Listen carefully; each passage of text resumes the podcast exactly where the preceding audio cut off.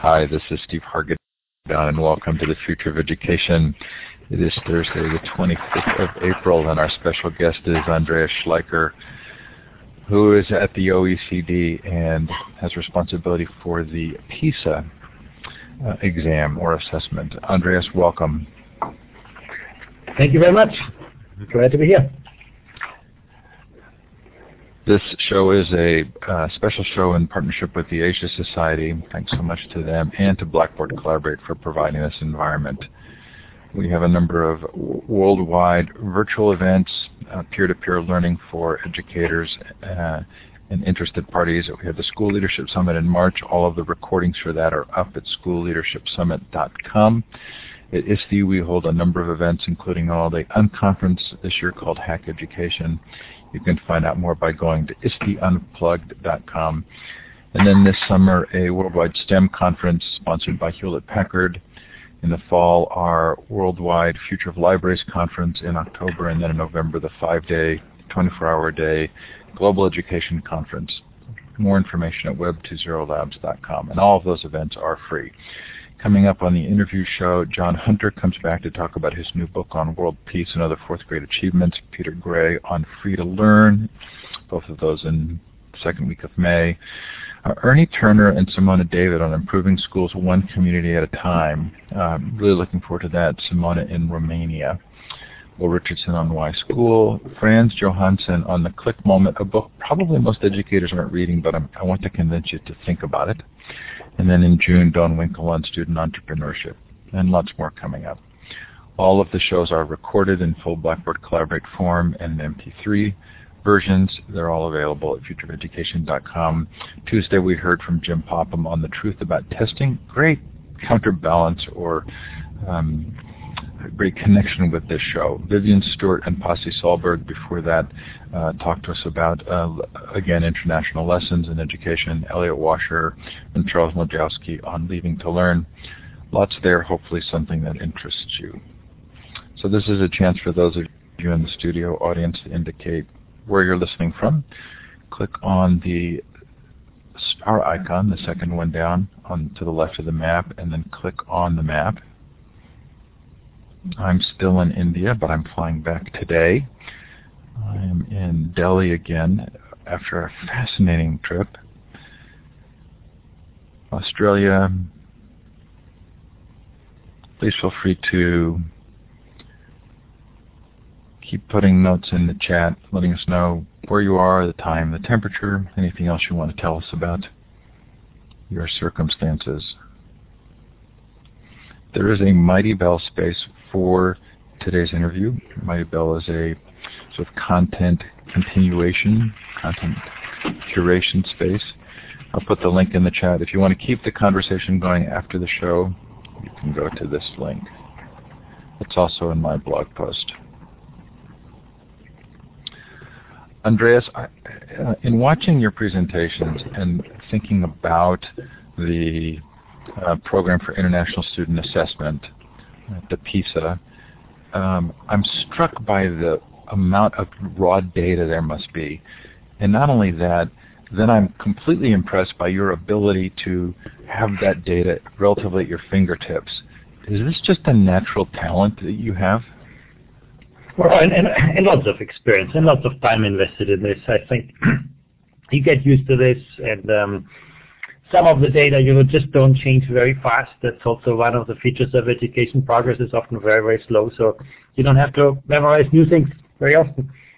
Well, you do a great job with it, and I, I've seen you speak in person. I was at a conference at Stanford a year or two ago and saw you speak in person. And, and I have to say, you do a really good job of bringing out just enough data to, to really be helpful to those who are watching. But we also recognize there's probably a lot behind all of that.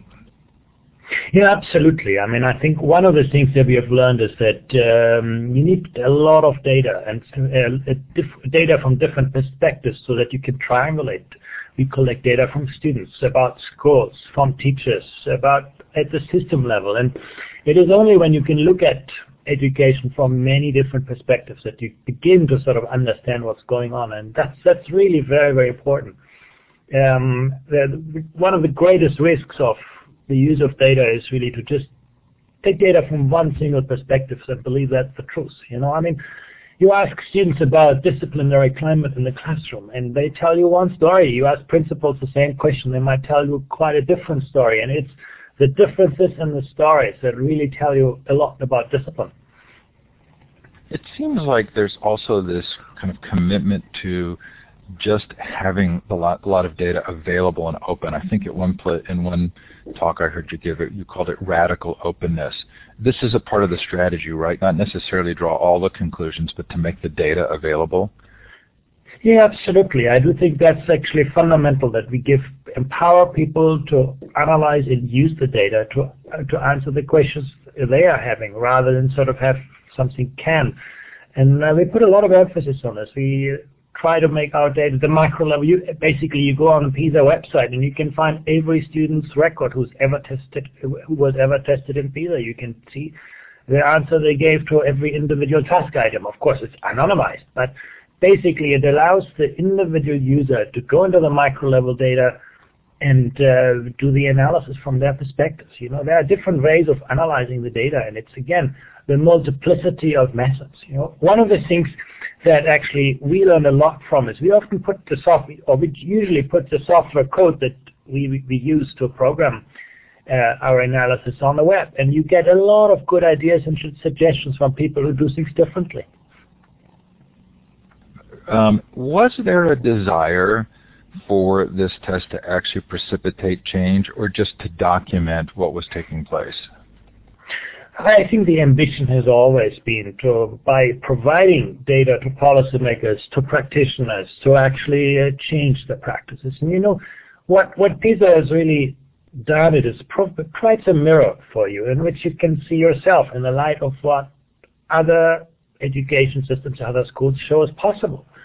And that in itself is very powerful. You know, um, we all believe that we're unique. You know, we believe our education systems are unique. The kind of cultural context in which we operate is unique. And once you actually start to see how education operates in different systems, you can actually see what's possible. You can see, for example, I mean, we grow up with the idea that in education that, you know, social background shapes learning outcomes. And yeah, that's true, but it's true to a very different extent in different education systems. You can see some that are a lot better in moderating social inequalities than others are. And, I, and again, it's seeing those kinds of differences. You know, we have never aspired to telling people what they need to do in education, but we, we tell them what everybody else is, has been doing and with what success. And that's often a very, very powerful learning experience for people at the policy level, at the practitioner level. And that's always been our ambition. I mean, just documenting how the world is uh, doesn't make the world better. It also seems like we're at a very interesting period of time, sort of a transformation from manufacturing resource economies to economies that depend on the kinds of things that come out in education. There seems to be an awareness of the importance of this topic built into what you're doing, right? Well, absolutely. You know, I mean, if you think about the last uh, 10 years, 53% of basically the growth that we have seen in the industrialized world has been driven by people having better skills, and that basically comes back to education. So I think uh, the link between the skills people have and the outcomes, the social and the economic outcomes that we see, is has got tighter year after year, and that is certainly one important imperative for improvement. The other is that uh, we live in a global economy, and uh, the benchmark for success is no longer whether you are better than you were last year in an education system. But the benchmark for success today is the most advanced education system. You know, every education system has improved. So if you just look at national standards, we're all doing fine. But basically the pace of change has been so different that the relative standing of, of nations has changed uh, very dramatically, and that is a very, very important insight. So we had Pasi Sahlberg on the show last week, and many of us are familiar with PISA because of the focus on Finland and because of the relative poor performance or um, I guess maybe lower ranking for the United States than than we would have hoped. Um, can you tell us a little bit more about, for those who, who maybe don't know, about the details of the test and how it's unique in terms of what it's testing? Yeah, you know, I mean, uh, PISA basically is a school test. It's a standardized test. Uh, it looks at things like mathematics, science, and reading, problem solving, but it also puts a lot of emphasis on testing creative skills, uh, critical thinking among students. So many of the tasks are not simply multiple choice tasks, they require students to produce knowledge. Uh, they also uh, it's not sufficient. You, don't do well on PISA if you simply reproduce subject matter content. We ask students, we want to test to what extent they can extrapolate from what they know. Apply their knowledge in novel situations, things they have not seen so far. Some people say, well, that's unfair. You know, you test our kids with things that they haven't been taught in this same way. But, you know, if you take that line, then you should consider life unfair. You know, basically the, test, the test of truth today is not do I remember what I learned in school, but can make sense out of that and use that knowledge in novel situations. So that's basically the, the, the idea behind the test. It tests for subject matter knowledge, but in a way that requires students to use that knowledge in creative ways. And that's sort of the testing part. Then in addition, we collect a lot of contextual data. We collect data from students on money, ranging from metacognition up to their attitudes to schooling, their dispositions, their future aspirations, so that we get a sense of what actually the education system look, looks from the perspective of motivating, engaging young people in learning. We collect data from school principals on the learning environment at school, on the human capital at school, on the teaching force, we collect data at the level of the system to understand the resources invested in education, how they're used, how they're deployed, and, and so on. So, and it's the, the putting all of this data together enables us to get a sense of how high-performing education systems look like. Because I think what we are really proud of is that today we can account for about 85% of the performance variation, uh, variation of schools across the world. So um, that's sort of, we've not only sort of been able to measure performance, but we can more or less statistically account for a lot of the variability that you see across the world. And you're right, Finland is one of the top performing education systems, but what makes Finland really special, and you can see this with PISA, is that it is not only doing well on average, but it's producing success consistently. Like uh, there's only about 5% of the performance variation among students in Finland lying between schools, and that helps so that really every school is doing well. And, and that's something that I think is, is, is what you can see in those kinds of data. In the United States, you know, you have also high-performing schools, but school performance is highly variable. It depends closely on the context from which students come, and the context in which schools are, and so it's less predictable. So you have the, the test is administered to those who are roughly 15 years old. Uh, the last test was in 2009, if I'm correct, with uh, 74 countries. The test is given every three years. Each student, mm-hmm. though, although there's uh, some number of hours of assessment material, each student though only takes uh, only participates for two hours. Is that correct? That's correct. Yes, that's the individual student testing time. But we have about seven hours of testing of material that we test, but we just don't give every student the same booklet. The post-cognitive questionnaire is additional material from them, it's, but that's just for context and for other correlations. That's correct. That's basically to explain uh, observed performance variation and to some extent also to measure things like self-concept, motivation, attitudes, um, metacognitive skills learning strategies and uh, aspects that we believe are very important outcomes in education as well, beyond the cognitive parts. So I said the last test was in 2009. That's not actually correct. You had a test in 2012. Is it 2012? Yeah, but the results have not yet been published. The, the results will only be published on the 3rd of December this year. So the published data that we currently have is still from 2009. I was interested to read that uh, I'm in, traveling in India right now. That India, in fact, opted out of participating in the test. Was that rare? Well, actually, in India, uh, we're progressing very slowly. Like we have so far only two states that uh, took part in it. It's uh, Himachal Pradesh and Tamil Nadu.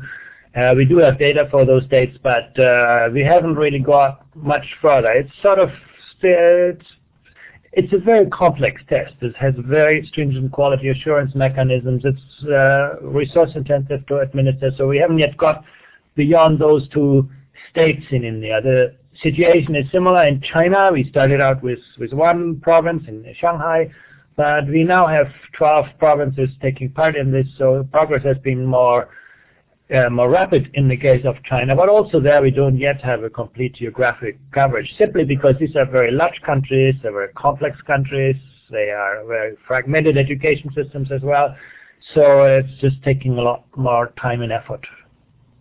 As, as I read an article about this, India was concerned that there were social socio-cultural disconnects with the test. Is that a criticism that you get often? Yeah, you know, I mean, this is an international test, and it will never perfectly match anyone's education system. Uh, sort of the aspiration of an international test can only be to be equally unfair to students, uh, but not exactly. I mean, if you would try to match what is taught in every education system, you would end up with a very stale, lowest common denominator of test questions. So we don't have that aspiration. We really try to sort of measure a domain like math or science or reading, problem solving, well in terms of what are the kind of cognitive constructs underlying that domain. So are the, what are the kind of content areas that we need to cover? What is the kind of um, the levels of performance that we'd like to measure? And we agree with this across countries. And um, I think that's basically, and, and, quite intentionally, we confront students often with material they haven't seen in school. But you know, we did a very interesting experiment actually a couple of years ago, uh, because this uh, this is always you know an argument you can make. You know, um, in the country where I live, in France, you know, in 2000 when the first results from PISA were collected. Um, France didn't do so well, so there were a lot of people who were saying, you know, if we are not number one, there must be something wrong with the test. And actually, that inspired us that we did an experiment. We basically asked every country to tell us which of the tasks correspond more closely to what is important to them nationally. No? And then we rescaled the data in a hundred different ways. Basically, we scored every country on everybody else's favorite tasks. And you know, you would expect that the results might have been very different, but indeed they're very not. They were actually highly consistent, which tells you that, you know, often our beliefs about what is special about our countries in terms of curricular approaches to education are not really borne out by those kinds of data. The data showed actually that whether you are in India or whether you're in France or whether you're in the United States, basically the choices that countries make regarding to what they teach, how they teach, uh, are not sort of the, the test has been pretty invariant against those. Not totally, you know, you do see some differences. Usually countries do a little bit better when you score them on their favorite items, but it was actually not changing the rank order of countries significantly. Those countries that end up to be top performers remained on top of the league. So one of the sort of most significant uh, findings I felt in looking at the material was this ability to change, right? That there was, um, aside from the specific practices, that there is actually an ability to change. But the test is mm-hmm. focused on three subject areas, and oftentimes tests can have unintended consequences. People will focus only on the tested areas. Is that something you worry about? Yeah, I think that's always a risk when you test. But actually, we've pretty much minimize that risk by not targeting the test on a very narrow segment of instructional content. For example, you can't even say that PISA is a test for 10th graders because we are really looking at the cumulative yield in the subject like mathematics. So uh, and we are looking for competency. We're not look, looking for simple content knowledge. So it's actually pretty hard to teach to a test like that. You know, you need to, you, you do well on PISA if you're really good in mathematics, if you can do mathematical modeling, if you can think mathematically, if you can basically use, deal with um, hypotheses. And uh, so that's, that's, if you, if you, if you have those kinds of abilities, you come up well on PISA, but not because you sort of are trained in a very narrow way to learn a very specific set of algebraic equations in that sense, I think PISA is less susceptible to that that danger than than other kind of tests. But you're right. I mean, any test you know, one criticism you can legitimately make, you know, math, science, and reading are very, very important subjects, but there are lots of other things that are important in school, whether it's music, whether it's arts, and so on, that are not being part of the assessment to date. And that's, that's uh, surely an issue. But I should also say that, you know, we started out with reading math and science, but we've got a lot beyond that. Like we have, uh, I think now, a really good test on problem-solving skills, in 2015, we're going to have the first test on interpersonal skills, which we also know are very important. So PISA is not written in stone. It's actually trying to advance and broaden the range of competencies that it captures. And that's, I think, very, very important to make sure that we are not sort of just looking at what's easily measurable, but to look at the kind of things that are important for student success. I mean, we're never going to be capturing all competences. I don't, I don't think any test should aspire to this because you end up, you know, um, you sacrifice uh, uh, uh, depth for breadth, and that's not really a good thing. You want to really assess what you do in great depth, and so you have to focus what you do. That's what PISA is doing. And also, I also would like to say that, you know, some people say, well, social skills are very important and they're not equated with mathematical skills, but you know, the absence of mathematical skills also doesn't imply the presence of those other skills. So there is actually very, very good evidence also from longitudinal studies now that the competences that people have on PISA at age 15 are highly predictive for the successful transition from school to work, from school to higher education, and so on. We've done longitudinal studies in countries like uh, Canada, Australia, Uruguay, Switzerland, and they all tell you the same story that basically those skills that are measured are not everything, but they're highly predictive for student success. I think a lot of people were surprised at Shanghai's performance uh, on on the 2009 PISA, in part because we think of Chinese education as rote learning, and the test is obviously intended to do more than just measure rote learning. Can you explain a little bit about why that performance you think was so high? Well, you know, I think um, Shanghai is a great example of an education system that has evolved a lot faster than many others in the world, and also a lot faster in embracing advanced pedagogical models, uh, fostering creative thinking among students. You know, what's very interesting when you look, for example, at the reading results 2009, you have um, Shanghai and you have uh, Chinese Taipei, now Taiwan, and basically they share the same culture, they share a similar education system and so on, but Shanghai has put a lot of emphasis on students' sort of capacity to apply, to use knowledge.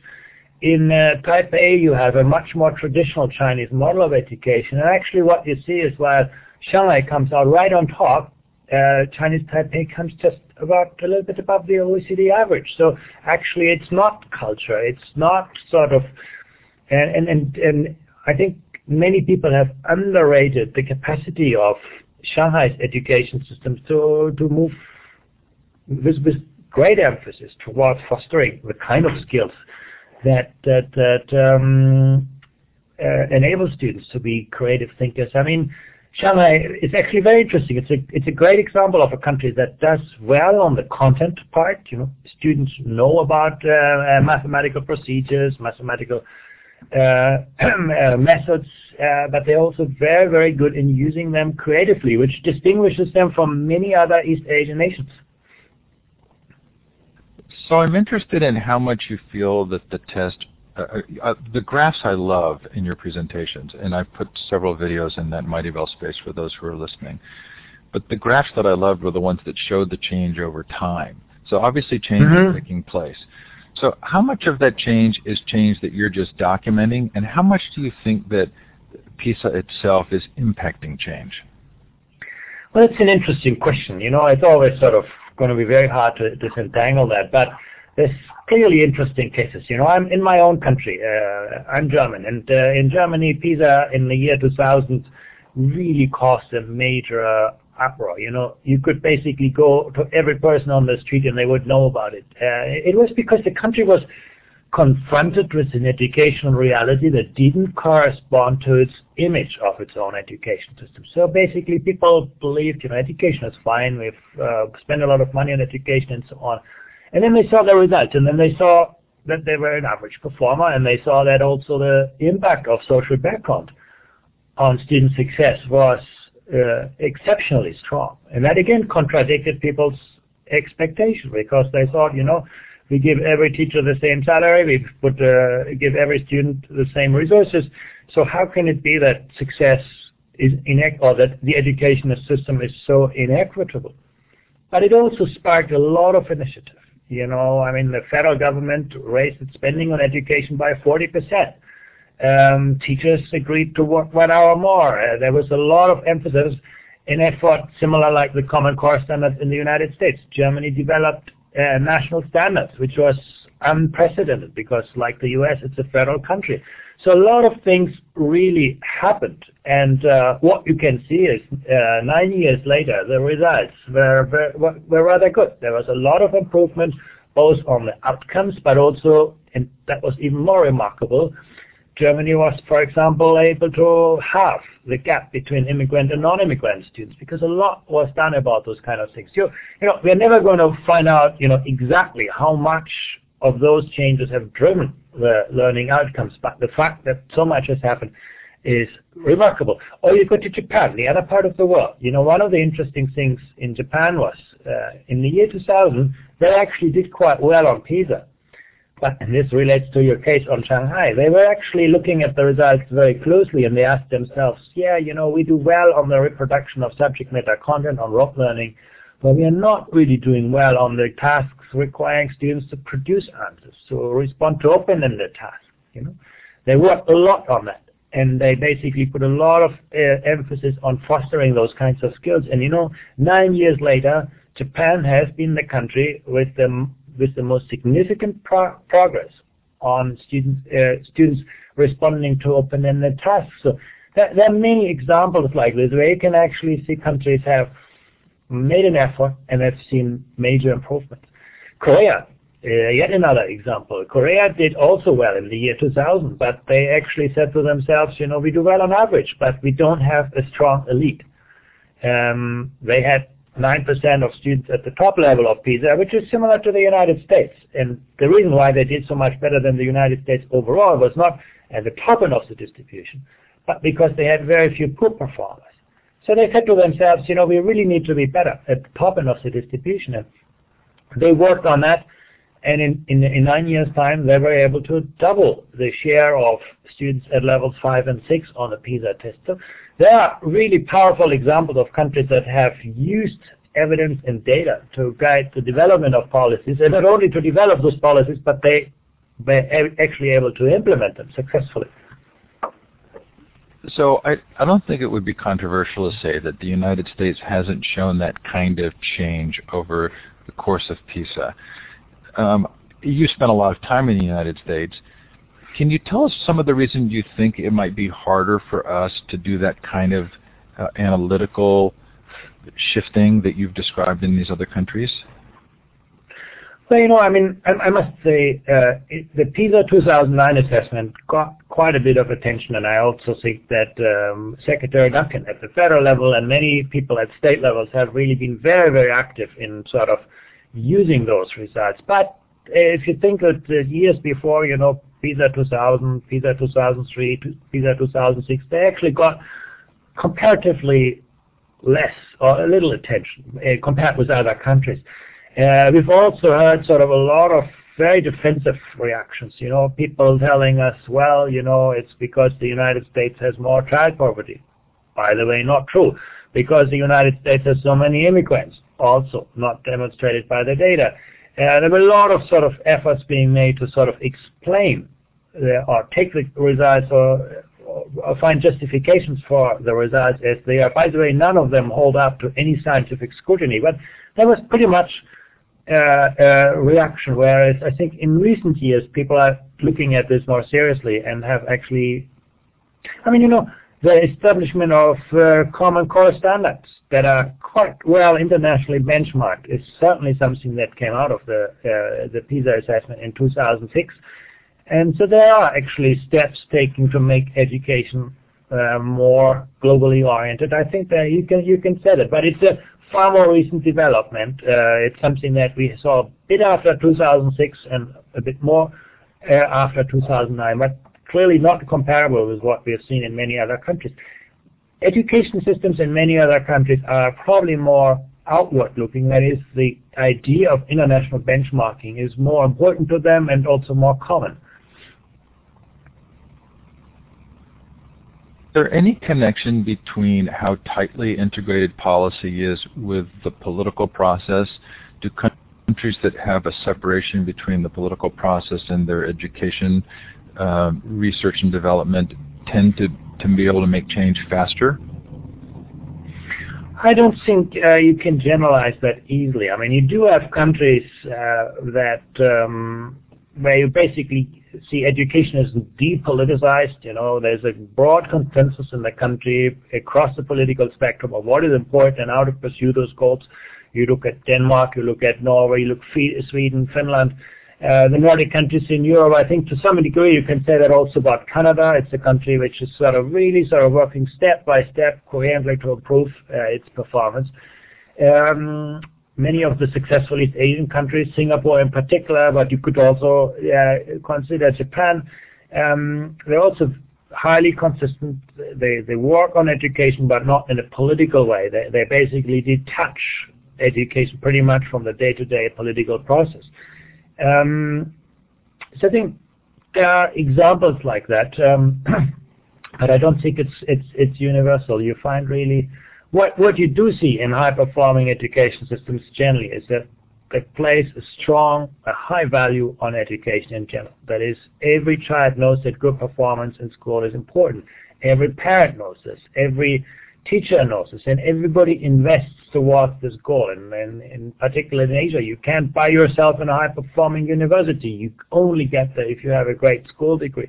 You can see this mirrored in tough exams at the end of schooling. So there are sort of, it's those kinds of, it's the value that societies place on education and the commitment they made to this that is probably more directly connected with results than the type of political process. But that's sort of, yeah, it's very, very hard to judge those things. Well, certainly that relates to leadership, and I'm going to go there in a minute with you. But before I do so, I, I said that, that I, I took away a couple of maybe that are maybe meta lessons, lessons that extend beyond the specific lessons but are, are broader. One being that part of the, what the data shows us is that change can happen.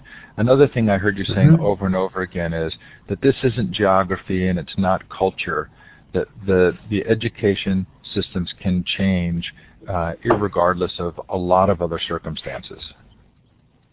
Absolutely. I mean, you know, um, if you look to Poland, for example, one of the most rapidly improving education systems in Europe, you know, they didn't actually invest more. They they they started to do things differently. They didn't change their culture. They didn't fire their teachers. You know, they worked with the resources they have, with the cultural assets they have, and actually leverage them more effectively. And that's something I would argue is true for most countries. You know, Shanghai's or China's success in general is very recent. It's a very recent phenomenon. The culture they have is hundreds and or a thousand year old.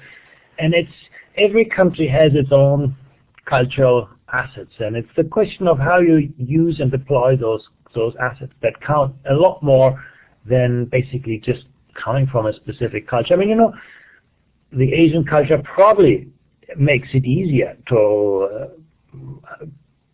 uh, put a greater premium on education because education is sort of culturally revered. But you know, um, a country like Finland may may not have had that asset, but it's created it. And um, in that sense, I think the fact that results change is a very powerful demonstration that you know those re results are not written in stone. The same is true for social background. You know, we can say well, you know, poverty is destiny. But the matter of fact is that in some countries, social background influences success a lot more than in other countries. So it tells us again that, you know, you can do something about it. Maybe not just education policy, but public policy can do a lot to moderate the impact which culture or social background has on the success of individuals. And again, I find this a very, very important and powerful lesson from, from, from PISA because it tells us that you know, um, there's no space for co- uh, complacency. The kind of challenges and problems that we face are solvable and have been solved by, if not by our own country, by other countries. You know, take take about um, look at um, Korea in the 1960s. Korea had the standard of living of Afghanistan today, and one of the least developed education systems. They could have they could have given you every reason why they should be and remain a poor performing education system. Right? They had no money, they had no resources, they had no great teachers, but they turned things around and uh, became one of the most successful education systems in the world. Yeah, the Korea story is really powerful. Um, how important is it for a, an education system or a country to be able to address socioeconomic diversity? Well, you know what's interesting is that you don't find any top performing education system that has not all that, that has not also been successful in addressing inequalities. You know, um, we often think in terms of a quality equity trade-off. You know, we say, well, if you do if you want to do really well, you need to accept that there's going to be large disparities. But actually, that's not borne out by the PISA results. You know, again, in Europe, in uh, Asia, in North America, those systems that do well, do well on both quality and equity. But there's more to this. I mean, this is not just to come out well on PISA. The, uh, one of the things that our data on on um, on, on adults show very clearly is that um, those at the high end of the skill distribution, high end of the skill distribution have better and better life prospects. Those at the bottom end of the skill distribution face rapidly deteriorating life prospects. And that basically tells us that, you know, inequalities have always existed. They probably will always exist, but their consequences, their social and economic consequences today are a lot more serious than they have been in the past. And that's why it, achieving equity in school which is the foundation for equity in life, is so important. Seems like there's a really significant tie between the commitment to equity and the belief that all children are capable of success. Um, that that do those two really need to go together? Yeah, absolutely. There's a third element, and that is basically to have the same level of ambition for all children, and that's something that uh, we, we try to measure again in PISA. You know, we look at the perspective of students. You know, do they believe that their teacher really knows what they can do, that they expect the same? We look at this through the data of, of, of, of teachers. We look at this through school marks. And, you know, the United States is unfortunately an example where you can actually see that, um, you know, disadvantaged, socially disadvantaged children usually have teachers that have lower expectations for them. You know, basically that's how we exasperate that kind of relationship. It's having strong expectations, believing that every child can achieve, and supporting children individually. The, the, the approach to personalized learning. You know, again, you go to Finland. Why don't they have poor performance? It's not because there's no poverty in society. There's as much poverty in the Finnish society as you can find it in, in many countries in the world.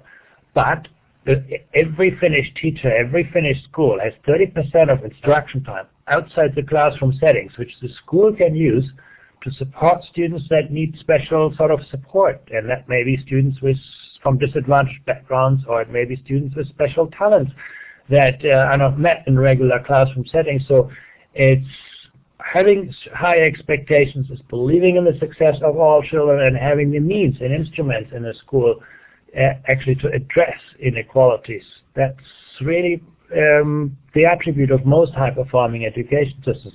The methods they use are very different but the, the, these kind of paradigms are very, very common.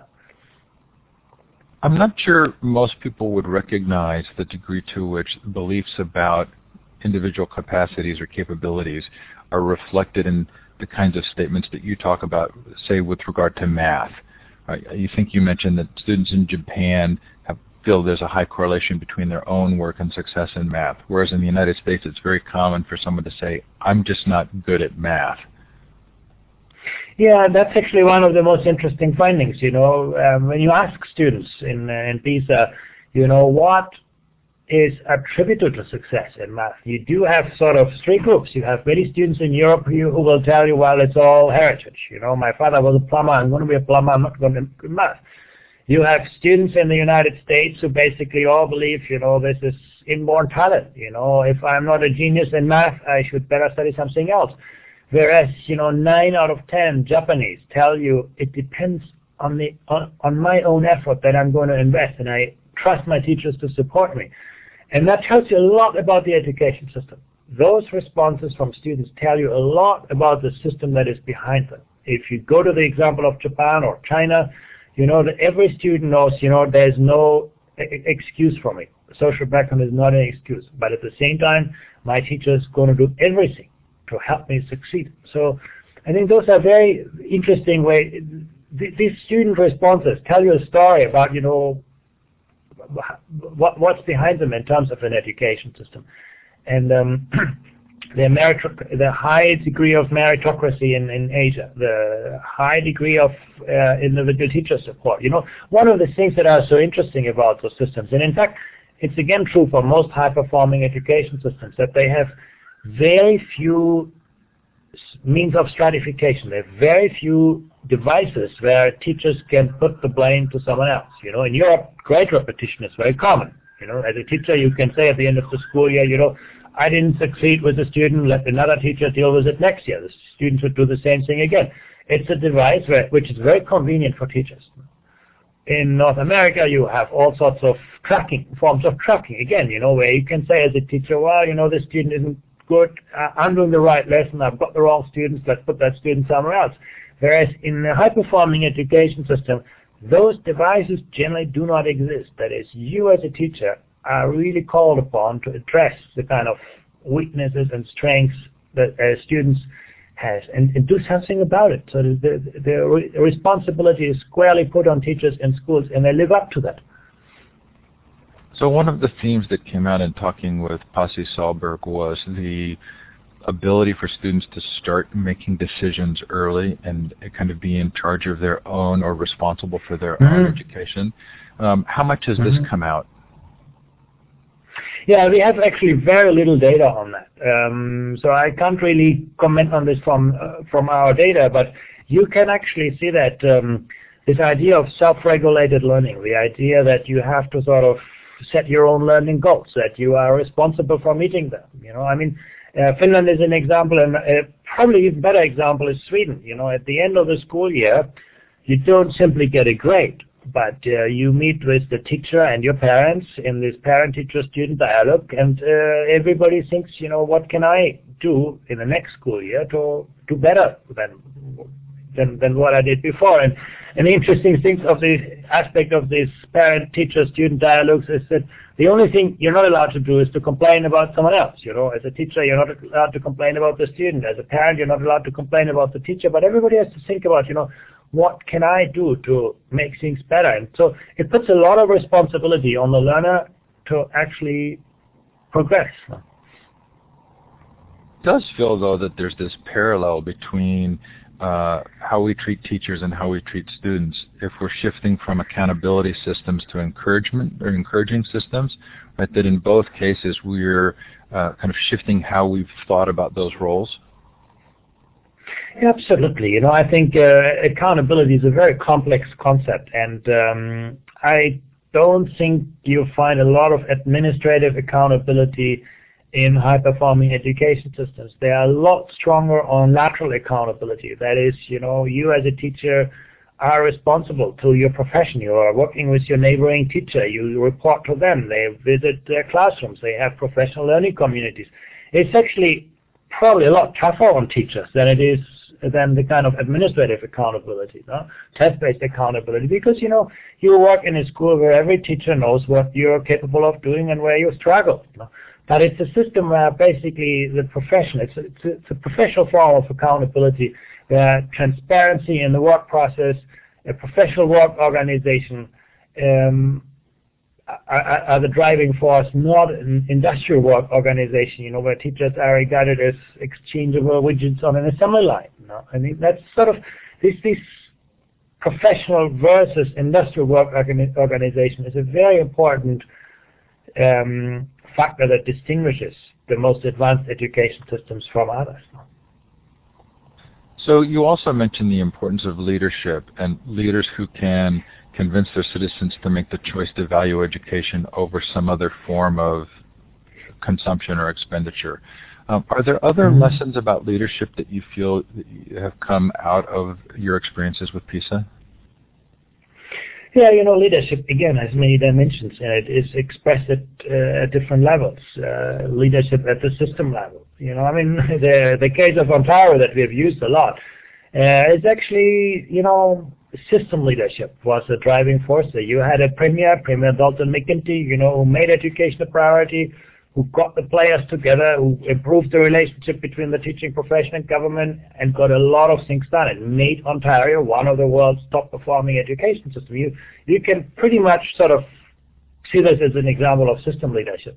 You have other countries where system leadership may not be that strong, but where school leaders play a very, very important role in the education system. You have school leaders with a high degree of instructional leadership, school leaders who bring the teachers together, who advance the teaching profession, who organize high-level professional development for their teachers, who basically provide career perspectives for their teachers. So it, leadership is expressing itself at different levels of the education, but it's always a very, very important paradigm. You know, there nothing, no education system evolves by its own. It requires people, you know, who are willing to take risks, who are set ambitious goals, who moves the system forward, and um, that's basically it is a very, very important attribute for for education. I, I, I would think for for for any any sector of society. No? So one one of the common perceptions we have is that there are that, that spending more money will make a difference. Uh, it feels like that's sort of clearly demonst- demonstrated as not being necessarily the the uh, impact, right? Well, uh, the volume of money only explains about 20% of the performance differences that we see across countries. So how much you spend is not sort of so clearly related to outcomes.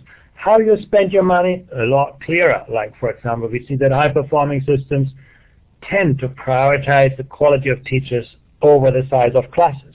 For example, if you uh, if you if you look at the United States, what has driven the dramatic rise in, in spending per student over the last decade? It's basically the effort of policymakers to make classes smaller, which is something you get very popular with. You know, parents like it, teachers like it, uh, and so on. But it's not particular. It's not a smart spending choice in general.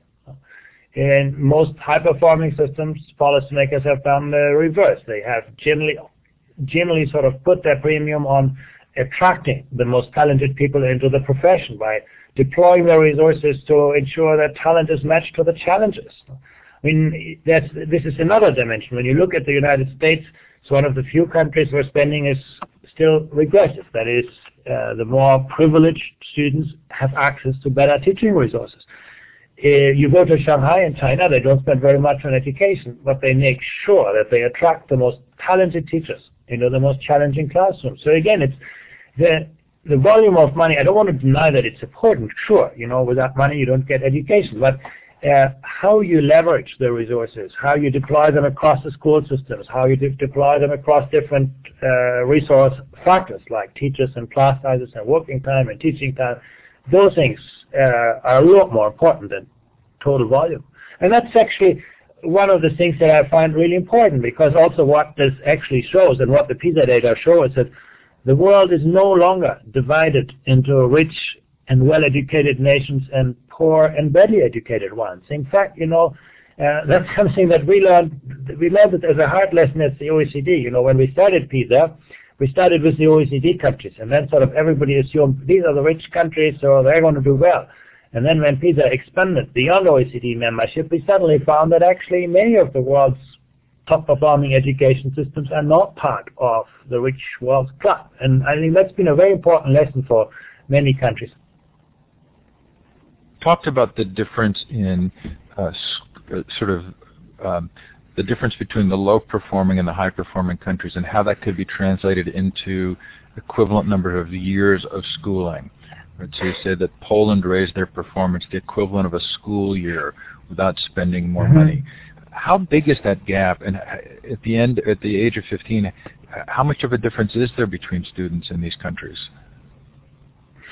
Well, the difference is, is, is huge. You know, you talk about uh, if you look across the OECD world, you have almost six years of six school years at the age of 15 that separate the top from the lowest performing country. And, you know, in, in many countries inside the country, the gap is, is even larger than that. So uh, that is really remarkable, you know, uh, that uh, people at the age of 15 come out so differently well prepared for, for, for, for their future in different education systems. It matters a lot where you grow up in, in terms of how well you are prepared for for future success. So um, we, I would not have probably, in, I would not have expected to see uh, that uh, that that extent of variation, both within and also between countries.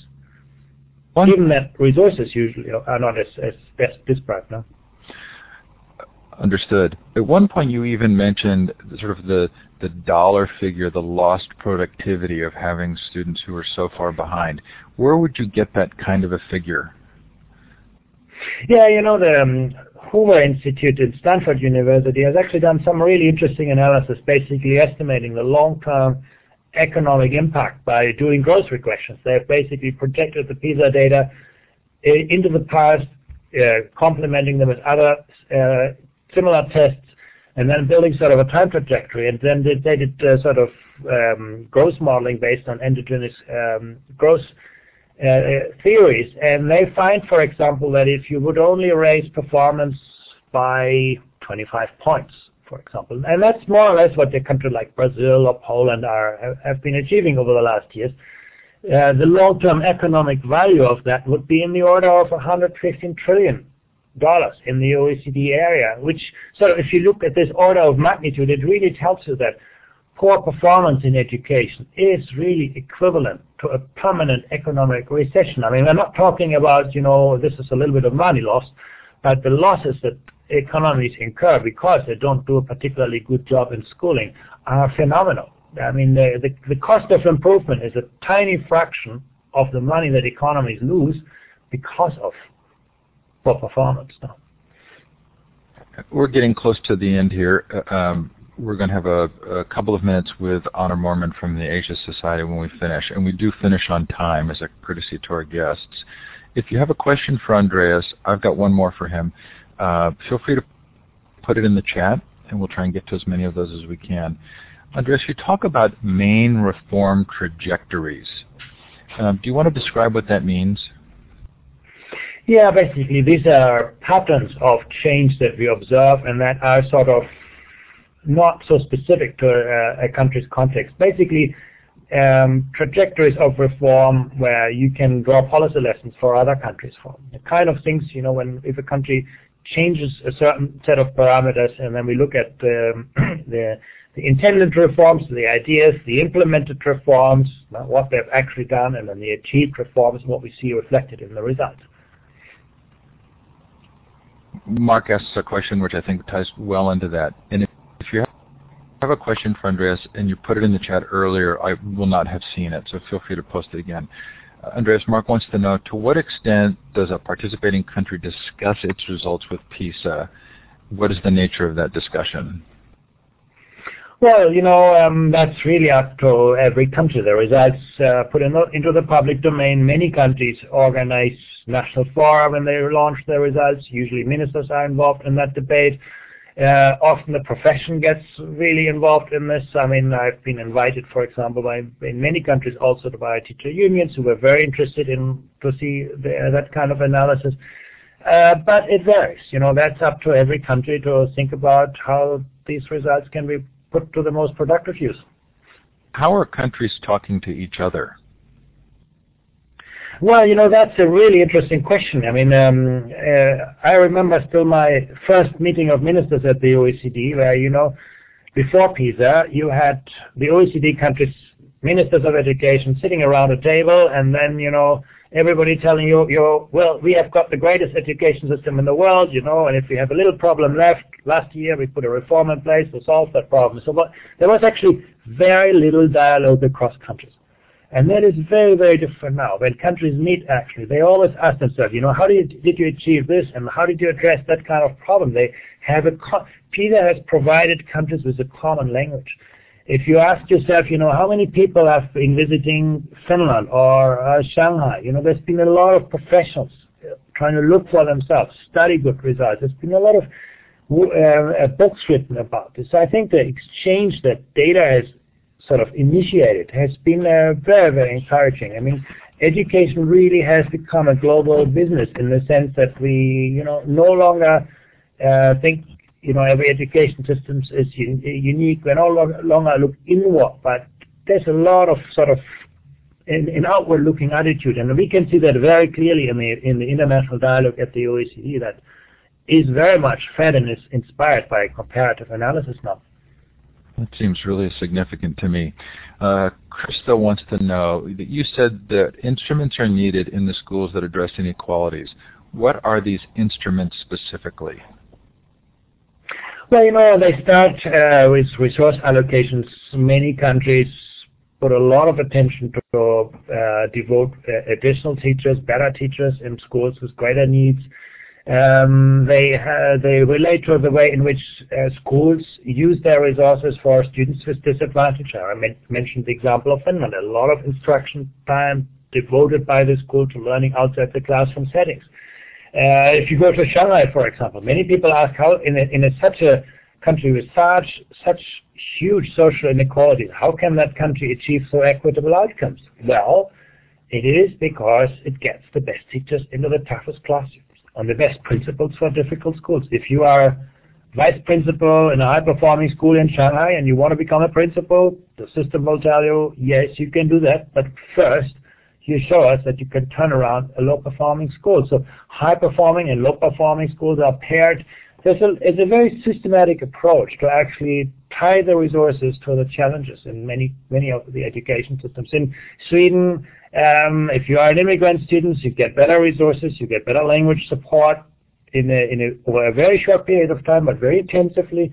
And um, that basically, it's it's all to do with you know how you allocate and leverage resources, how you get really the best people into the kind of classrooms and, and schools that where they can make most of a difference. Andreas, this has been fascinating. Really appreciate your work, appreciate the time you've taken tonight. I'm going to turn the time over now to Honor, who will close. Thanks so much. Steve. It's been a great pleasure. On behalf of Asia Society's Partnership for Global Learning, we just wanted to thank you for hosting this really interesting conversation and a very special thanks to Andreas for your expertise and um, all this uh, really interesting information. In addition to uh, taking a look at the OECD website, uh, we hope that folks in the audience um, will uh, make use of the resources that we have available on the Asia Society education uh, page of the website. And in particular, in relation to tonight's talk topic, um, we think you might be interested in the work that's been happening with our Global Cities Education Network initiative. So um, uh, similar to looking at it uh, from a country level perspective, um, we've had some education representatives from different cities working together to share uh, best practices and you can find uh, some reports on their work uh, from this page and putting the links in the chat now as well. And then um, in general, uh, we just want to tell you a few more things we have coming up and invite you to join us. One is our annual conference happening this summer in New York City in June. Uh, registration is open, so please uh, share that information with your colleagues and uh, come participate in person if you can um, in the future. So if you're watching the recording of this, you hopefully will uh, be able to find our new website, PGL Online, that we'll be launching soon. And um, if you haven't already been reading, we would love for you to look for our global learning blog on Education Week. And uh, you can use Twitter and Facebook to stay in touch and uh, see what we're doing. And we're really excited to have partnered with the future of education on these last couple of webinars. And again, thanks so much to Andrea Schleicher for uh, being the featured guest tonight. Good night, everybody. Thanks, Honor. Andreas has left, but thanks to him as well. Um, take care, everybody. The way this works is the recording will process once uh, you've left the room. Everybody has to actually have left the room. So I'm going to turn the recording off and then ask you if you wouldn't mind to exit. Take care. Bye now.